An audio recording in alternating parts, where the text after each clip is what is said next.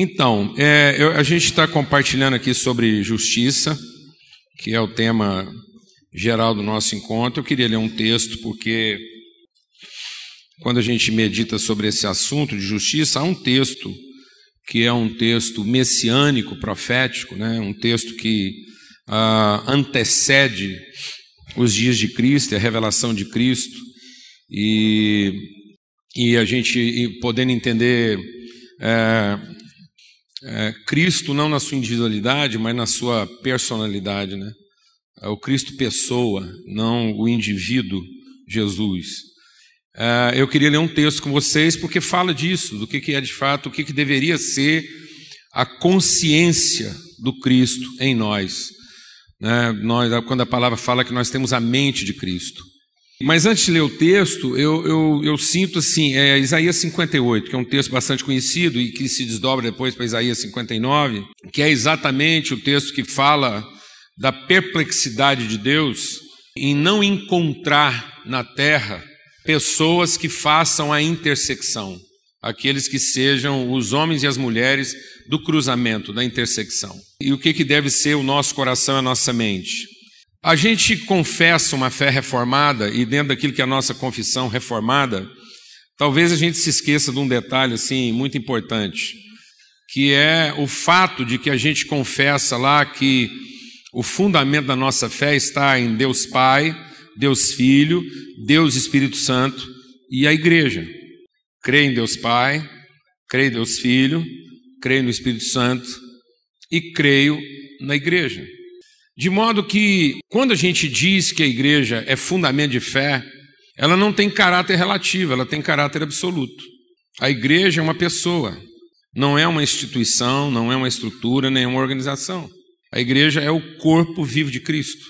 Então, a Igreja, ela tem um absoluto. A Igreja não vai ser o que nós queremos que ela seja, e nem o que nós fazemos que ela seja. A gente tem gastado muito tempo em tentar produzir Igreja, em lugar de tentar aprender Igreja, conhecer Igreja, ter uma consciência de Igreja.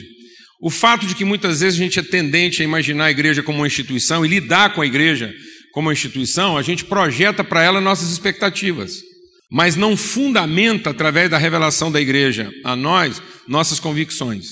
É muito comum a gente lidar com a Igreja de acordo com as nossas expectativas e, consequentemente, com as nossas ansiedades. Não é verdade? Então, quando eu não entendo a Igreja como pessoa, mas apenas como instituição, há um risco muito grande da gente se perder na nossa própria história. De modo que, durante a nossa história de Igreja, a gente envelhece, mas não amadurece. E uma instituição, quando ela envelhece, ela tem que se reinventar ao longo da história. E aí ela não aprende consigo mesma, ela não amadurece durante a história, ela não forma consciência. Então hoje nós vivemos uma realidade da Igreja em que nós definimos Igreja pelas suas atividades, pelas suas estruturas, pelos seus sistemas organizacionais, pelas suas metodologias, mas não pela sua consciência, a sua consciência de pessoa. Por exemplo, alguma vez você já foi para a cama preocupado que Deus vai perder? Que aos quarenta e cinco do segundo tempo Deus vai perder. Você já ficou preocupado como é que Deus vai terminar? Quem já ficou preocupado com Deus? Você nunca perdeu o sono por causa de Deus, já não. Alguma vez você ficou preocupado com Jesus perder a salvação? Já te estressou o fato de Jesus em algum momento perder sua própria salvação? Ou você alguma vez já foi para a cama preocupado com o Espírito Santo e esqueceu o que ele tem que fazer no dia seguinte?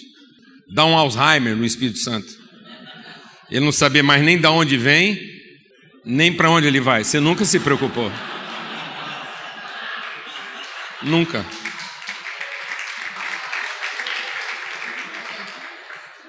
Mas, no entanto, eu te garanto que várias vezes você já foi para a cama preocupado com a Igreja e com o futuro dela. E isso mostra para a gente que a gente ainda não se apercebeu totalmente do que a Igreja é. Porque nós estamos mais preocupados em fazer Igreja do que conhecer o que é a vida da Igreja. Sua identidade, sua natureza, sua vocação e seu propósito. Então, aqui em Isaías cinquenta e oito, a gente lê o seguinte: clama em alta voz, não te detenhas, levanta a voz como a trombeta e anuncia ao meu povo a sua transgressão, ao meu povo. No sentido profético, nós só podemos aplicar isso à Igreja. E diz qual é a transgressão: a casa de Jacó, os seus pecados. Todavia me procuram cada dia, tomam prazer em saber os meus caminhos. Como um povo que, como um povo que pratica a justiça e não deixa o direito do seu Deus, perguntam-me pelos direitos da justiça, têm prazer em se achegar a Deus, dizendo: por que jejuamos nós e tu não atentas para isso? Por que afligimos a nossa alma e tu não sabes? Eis que no dia em que jejuais, achais o vosso próprio contentamento e requereis todo o vosso trabalho. Eis que para contendas e debates jejuais, e para dardes punhadas impiamente. Não jejueis como hoje, para fazer ouvir a sua voz no alto. O esforço da igreja em ser ouvida por Deus. Ó sabedoria da profundidade do conhecimento de Deus. Ó profundidade da sabedoria e do conhecimento de Deus. Quem subiu aos céus para de lá trazer salvação? Quem foi conselheiro de Deus quanto ao que ele tem que fazer? E quem lhe deu alguma coisa para lhe poder pedir algo em troca? Quem? Quem subiu aos céus? Quem dá conselhos para Deus? E, no entanto, Deus está dizendo que todo o nosso esforço religioso hoje é para que nós sejamos ouvidos no céu, para que a gente mova os céus com a nossa religiosidade. Esse nosso desejo de nos aproximarmos de Deus. E ele diz, e tudo isso para quê? Para nos empoderarmos, para a gente ter poder uns contra os outros, para a gente poder exercer controle de uns sobre os outros, para a gente poder exigir a justa paga do nosso serviço. Será que esse é o jejum que eu escolhi? Que o homem um dia aflige a sua alma, que incline a cabeça como um junco e estenda debaixo de si pano de saco, grosseiro e cinza? Chamarias tu a isso jejum e dia aprazível ao Senhor? Porventura não é esse o jejum que escolhi, que soltes as ligaduras da impiedade, que desfaças as ataduras do jugo, que deixes livres os quebrantados e que despedaces todo o jugo? Porventura não é também que repartas o teu pão com o faminto, que recolhes em casa os pobres desterrados e, vendo nu, o cubras, e não te escondas daquele que é da tua carne? Então romperá a tua luz como alva, e a tua cura apressadamente brotará, e a tua justiça irá adiante da tua face, e a glória do Senhor será a tua retaguarda. Então clamarás, e o Senhor te responderá, gritarás, e ele dirá: eis-me aqui. Acontecerá isso se tirares do meio de ti o jugo, o estender do dedo e o falar a vaidade. E se abrires a tua alma ao faminto e fartares a alma aflita, então a tua luz nascerá nas trevas e a tua escuridão será como meio-dia. O Senhor te guiará continuamente, fartará a tua alma até em lugares secos e fortificará teus ossos, e serás como um jardim regado e como um manancial cujas águas nunca faltam. Eu queria compartilhar com vocês brevemente aqui sobre justiça, na perspectiva de justiça. A garantia de um quê ou a consciência de um quem? O que é justiça para nós? A garantia de um quê ou a consciência de um quem? Um dos símbolos mais clássicos de justiça é uma balança. Mas a gente, quando fala de balança hoje nessa geração, o cara pensa numa placa de vidro com um mostrador digital, não é? Ele não pensa naquela balança clássica de um braço metálico com dois pratos, um em cada extremo. Essa era a ideia de justiça. Não era a balança de medir um peso, era a balança de produzir equilíbrio entre realidades extremas. De modo que o segredo da balança não estava no meio. A balança não falava de justiça porque ela criava uma condição mediana. Ela não gerava uma condição de igualdade, ela gerava uma condição de equilíbrio. Ou seja, uma relação justa entre partes diferentes e opostas. Então, o grande segredo da balança é exatamente o braço que ligava os dois pratos. Esse braço não podia mentir. Ele tinha que ser lá a condição fiel da balança. Então, no conceito de justiça, a justiça não era crer no médio ou no médio crer. Justiça não é crer no médio ou no médio crer. Justiça não é a condição médio crer. Não é medíocre. Não é a ideia de que nós vamos conseguir estabelecer realidades que sejam exatamente iguais. A justiça está muito mais numa relação harmoniosa do que na ausência de extremidades ou de situações opostas e conflitantes. A justiça é a pacificação dos diferentes, é a harmonização dos contrários, é a consciência do outro como parte fundamental da formação da minha própria consciência de mim mesmo.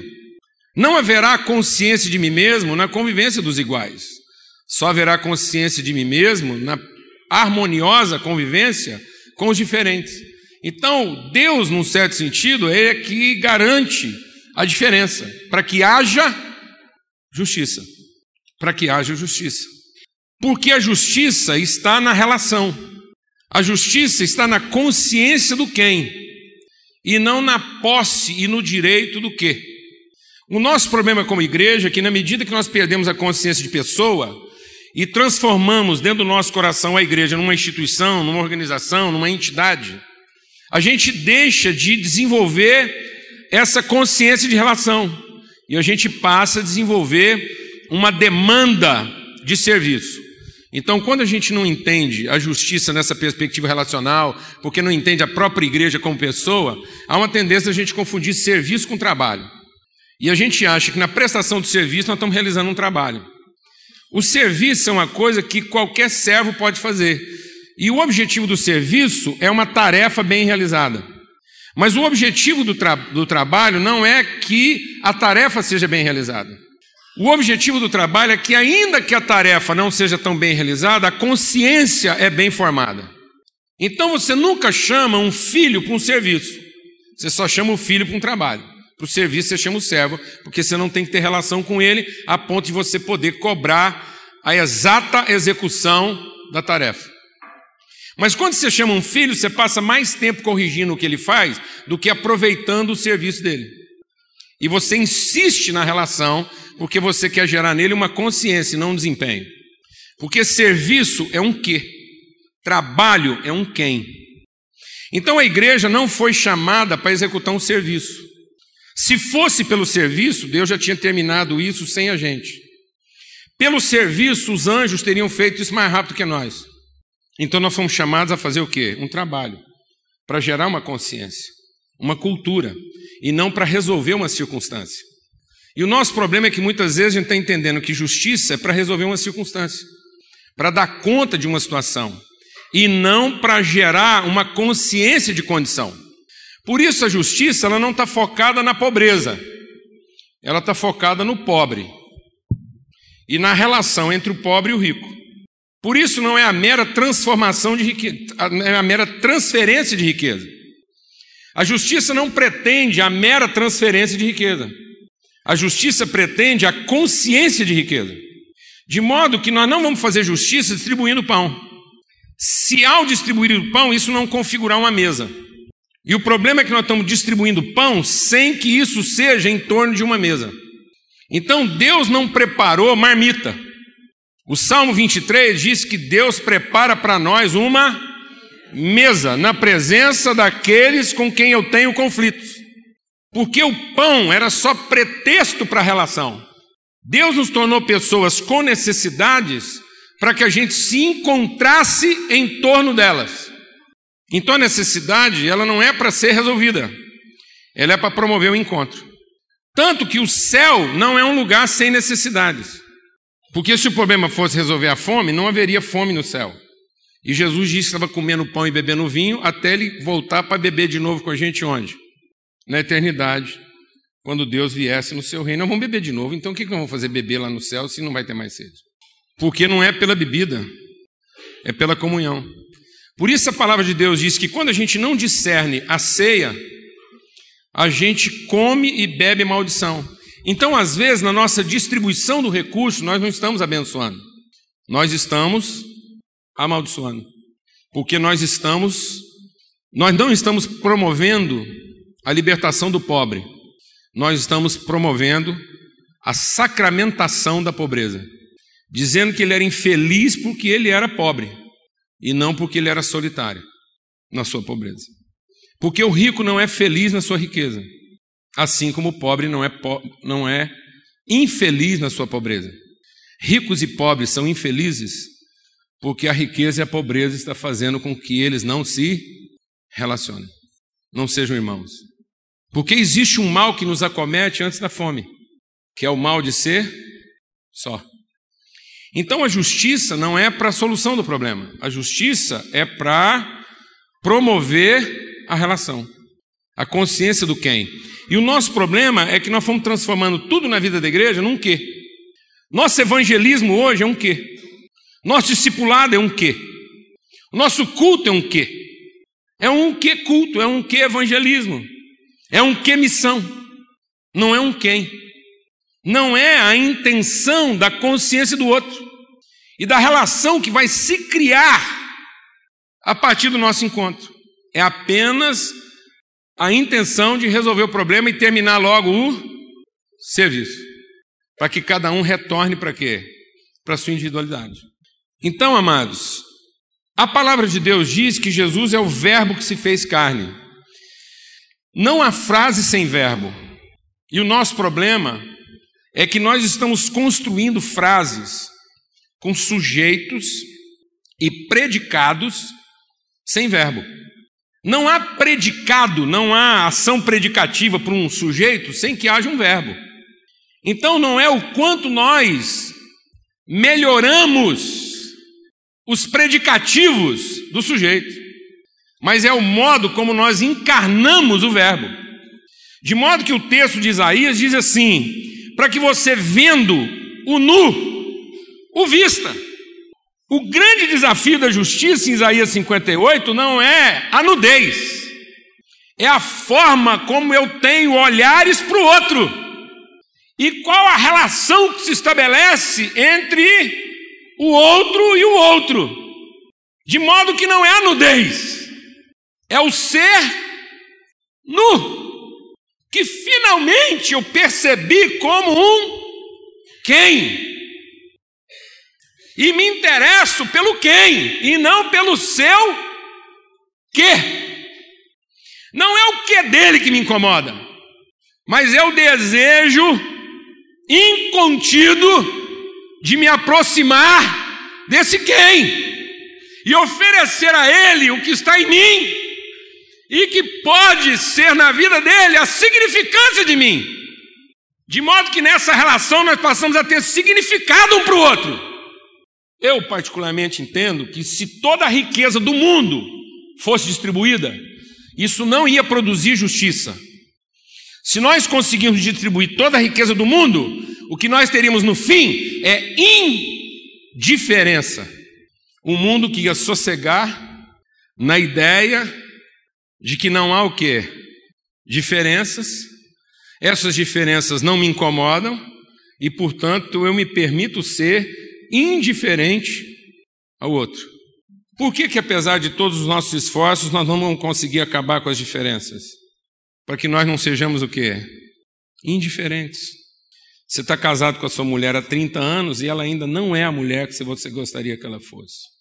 E só tem um ser nesse mundo que poderia te dar essa dádiva depois de tanto jejum e oração. Deus.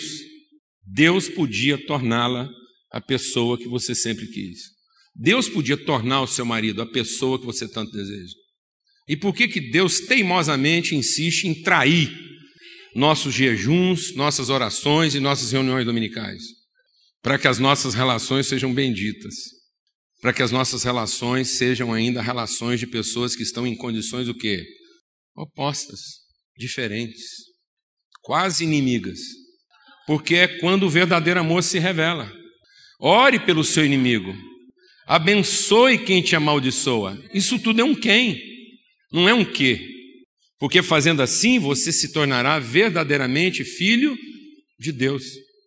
O nosso evangelismo hoje é um esforço de transformar, de converter. Presta atenção, amado. O nosso esforço evangelístico hoje é o esforço de converter um muçulmano num cristão. Isso é um quê? O esforço evangelístico não é converter um muçulmano em cristão.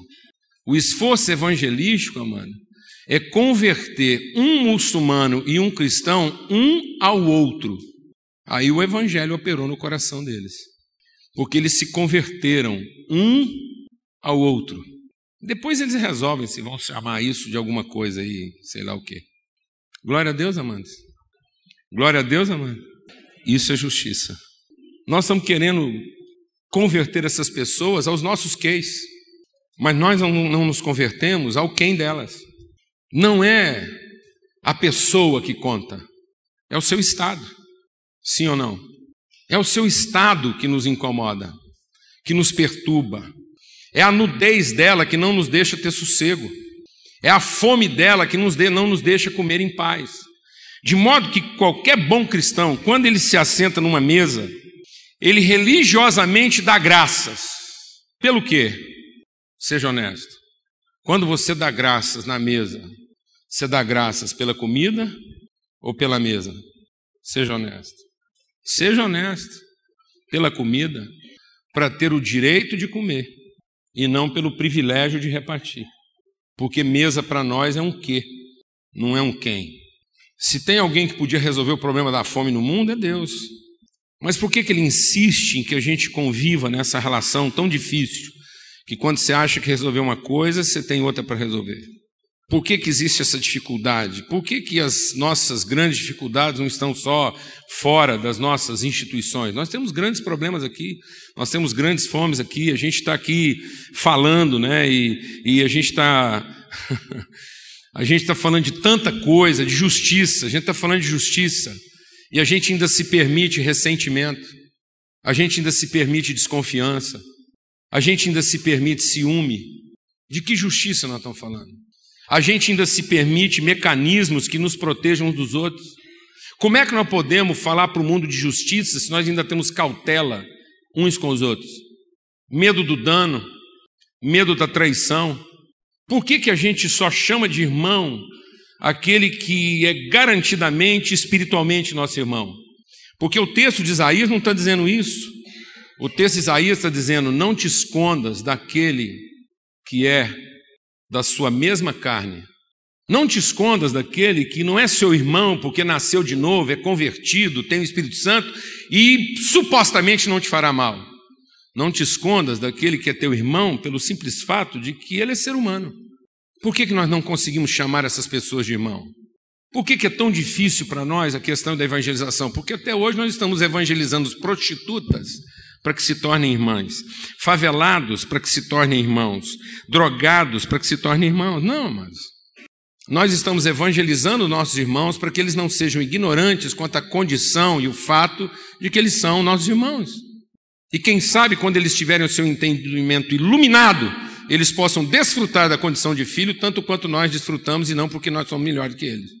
Porque é a graça de Deus que nos dá essa condição.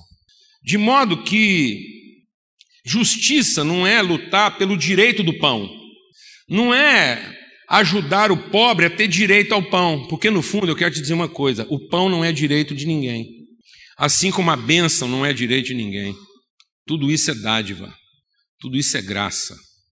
E é essa doutrina do direito, de que nós temos que garantir o direito, que desenvolve em nós o ambiente para uma teologia meritória. E aí, na pretensão de fazer justiça, nós estamos fazendo é juízo, porque a nossa discussão toda se torna uma discussão de juízo, de direito e de posse do quê?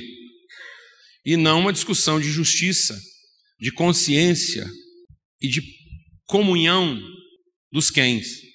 Isso tudo não é para garantir a quem quer que seja o direito. Porque se eu garantir a alguém o direito, ele vai saber que finalmente tem o quê? Ele finalmente alcançou o quê? O seu direito. E nesse dia, ele estará irremediavelmente o quê? Perdido. Porque alcançou o seu direito. Alcançou o seu mérito. Foi reconhecido no seu direito. E isso, amados, não é justiça. Isso é juízo. O Salmo vinte e três diz: preparas uma mesa na presença dos meus inimigos. Paulo diz: a mesa que vocês estão comendo não é a mesa do Senhor, porque cada um come apressadamente o seu próprio pão. Nem ricos nem pobres merecem o pão, mas todos nós temos o privilégio da mesa. A questão das carências é para que a gente aprenda a se relacionar, para que no fim a gente queira repartir o pão, não como quem se livra de um quê para salvar a si próprio, mas porque finalmente reconheceu a importância de um quem. porque nós ainda estamos fazendo justiça como quem faz juízo. Se nós não tomarmos cuidado, a nossa retórica vai fazer com que os ricos se livrem de parte do seu quê, para no fim salvarem a quem? A si próprios.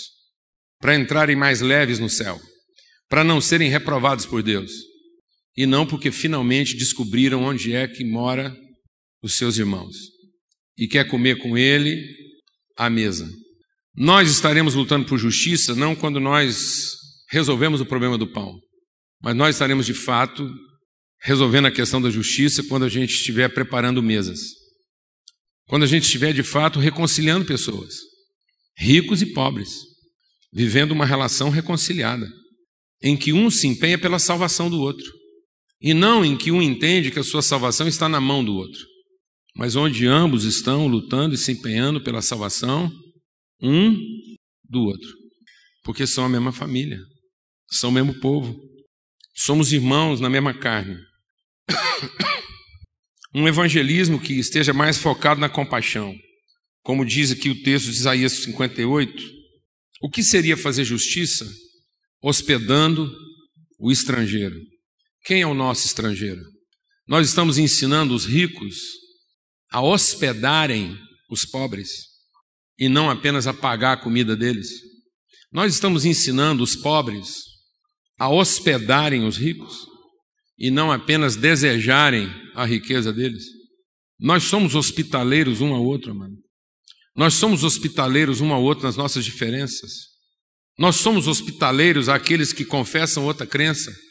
Nós receberíamos como hóspede na nossa casa para repartir o nosso pão com aqueles que são de outra confissão religiosa. Nós dormiríamos com as portas abertas. Nós deixaríamos que eles conversassem com os nossos filhos. Isso é justiça. Não é a defesa do direito. É a absoluta cessão do direito.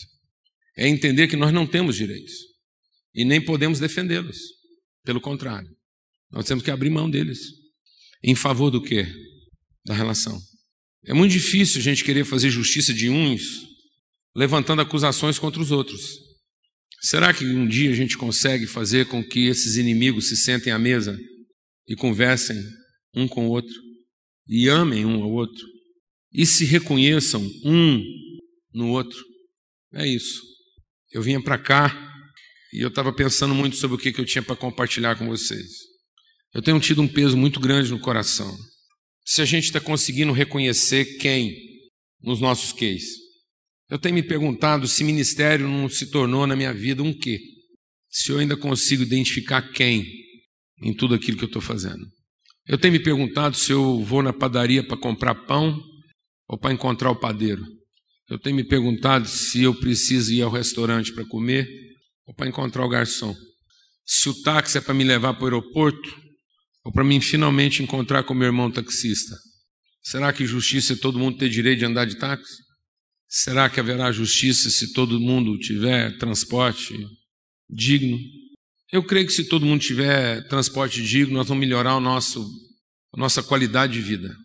Nós podemos, sim, melhorar a nossa qualidade de vida.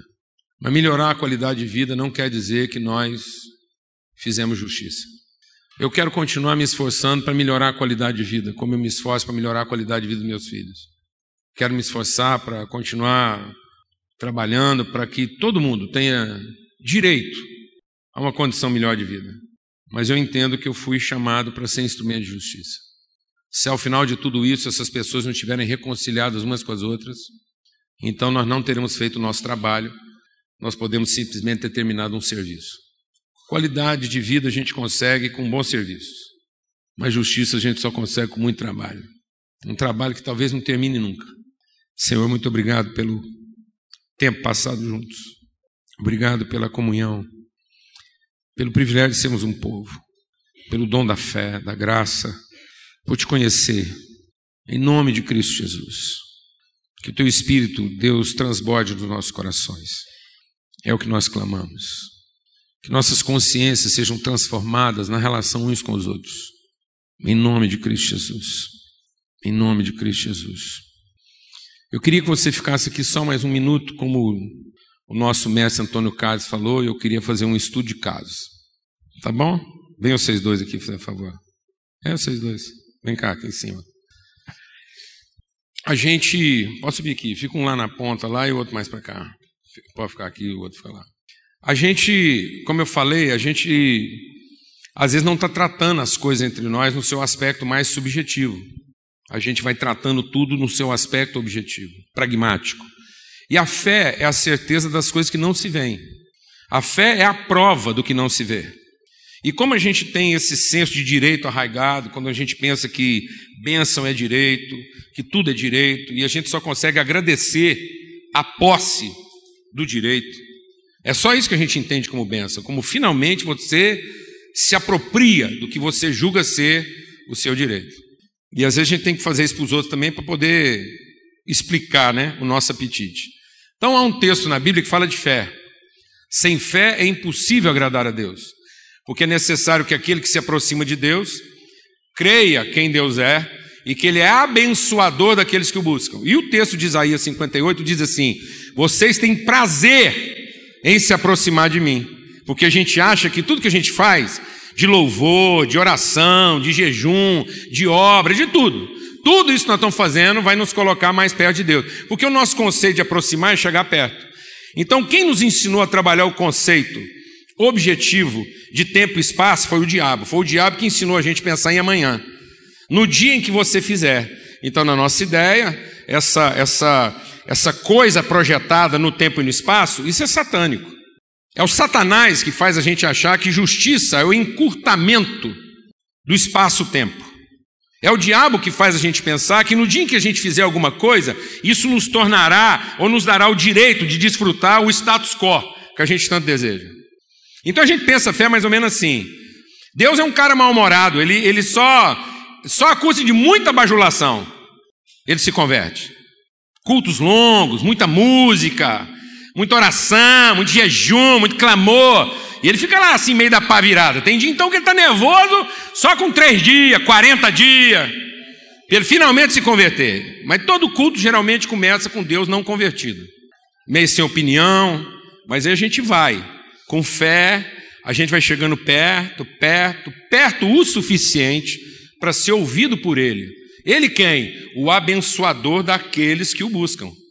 Então, a fé me coloca num espaço-tempo tão perto de Deus que eu estou em condição de usar essa fé para quê, amado? Para abençoar quem? Fala para mim, seja honesto. Eu estou lendo esse texto lá de Hebreus onze pensando que a bênção vai recair sobre quem? Que a fé é para me colocar perto do abençoado. Deixa Deus ministrar o seu coração, amado, já que você tem uma fé reformada. Você crê num Deus onipresente. Isso quer dizer o seguinte, que um frango está perto de Deus. Entendeu? Frango. Um frango está perto de Deus. Se um frango e uma franga estiver namorando, está ali naquele maior love, de repente o frango dá uma arrepiada. Uh, uh. Aí a franga fala assim para ele, o que foi? Fala assim, acho que Deus passou aqui. É um negócio assim, porque Deus está perto. Entendeu? O diabo só é diabo porque Deus está perto. Tudo que o diabo queria era Deus longe, porque aí ele não era diabo, ele é só um cara doidão. Mas com Deus perto ele é diabo, entendeu? Então é o seguinte, a gente acha que fé é para encurtar o espaço-tempo, assim como a gente acha que justiça é para encurtar o espaço-tempo, e não para transformar as consciências, trazendo uma nova dimensão de relação. Amados, a fé não é para te colocar perto, porque você estaria perto, a ponto de ser abençoado de tão perto por Deus, sem fé. Aliás, você tem sido abençoado com muita coisa que sua fé nem trabalhou. A fé não é para me colocar perto de Deus a ponto de que Ele me abençoe. A, a fé não é a condição para ser abençoado. A fé é a condição consciente, a transformação tal do entendimento. O meu entendimento foi de tal maneira transformado pela fé, que pela fé eu entendo e creio a minha semelhança com Deus, de modo que a fé me torna um próximo de Deus, pai e filho. E como Ele é abençoador, eu sou o que, amado? Abençoador. A fé não é para que Deus me abençoe. A fé é para que eu entenda a minha condição de abençoador. Porque é a fé que me dá a condição de abençoar como meu Pai é abençoador. Porque eu creio que Deus é abençoador de todos os que o buscam. Então, de modo que agora a minha vida não está focada em ser abençoado, mas a vida agora está focada em abençoar todos os que me buscam, assim como Deus abençoa todos aqueles que o buscam. E a fé me torna semelhante a Deus. porque me dá a consciência de que nós comungamos a mesma natureza, que eu sou feito de substância divina, porque o próprio Deus habita em mim. Então, quem vê o Filho, vê o Pai. Se o povo vê um Filho abençoador, vai saber que o Pai é abençoador, e é a fé que me dá essa condição. De modo que a fé não é para que eu fique perto, espaço-tempo. A fé é para que agora eu consiga ficar quão longe necessário for para amar alguém na maior distância de Deus, para que Deus seja conhecido na sua maior distância. Quem está entendendo o que está falando aqui? De modo que o rio de Deus é raso para os que querem ficar o quê? Perto.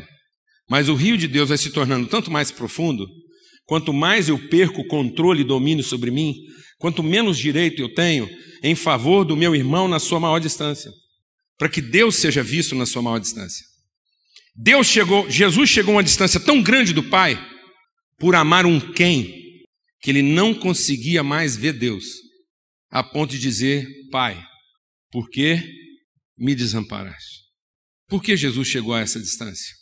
A ponto de não ter mais os pés sobre o chão. Porque ele tinha um quê para fazer? Não, amado. Porque ele tinha um quem para amar. Para que esse quem, na sua maior distância, conhecesse a justiça de Deus e não o seu juízo. E não porque Deus vai saber quem de nós dois ele vai premiar melhor. Se você que estava um pouco mais longe ou eu que estava um pouco mais perto. Quer que eu te diga? Isso não faz a menor diferença e não interessa. Porque isso não tem nada a ver com fé. Só os religiosos acham que estão perto. Os homens espirituais sabem ficar longe. Amém, irmãos? Para fazer justiça. Para fazer justiça. A ponto de alguém perguntar se você ainda continua sendo um homem salvo. A ponto de alguém perguntar se você está lúcido. Ou se você ficou louco. A ponto de achar que a tua fé não te tornou uma pessoa equilibrada.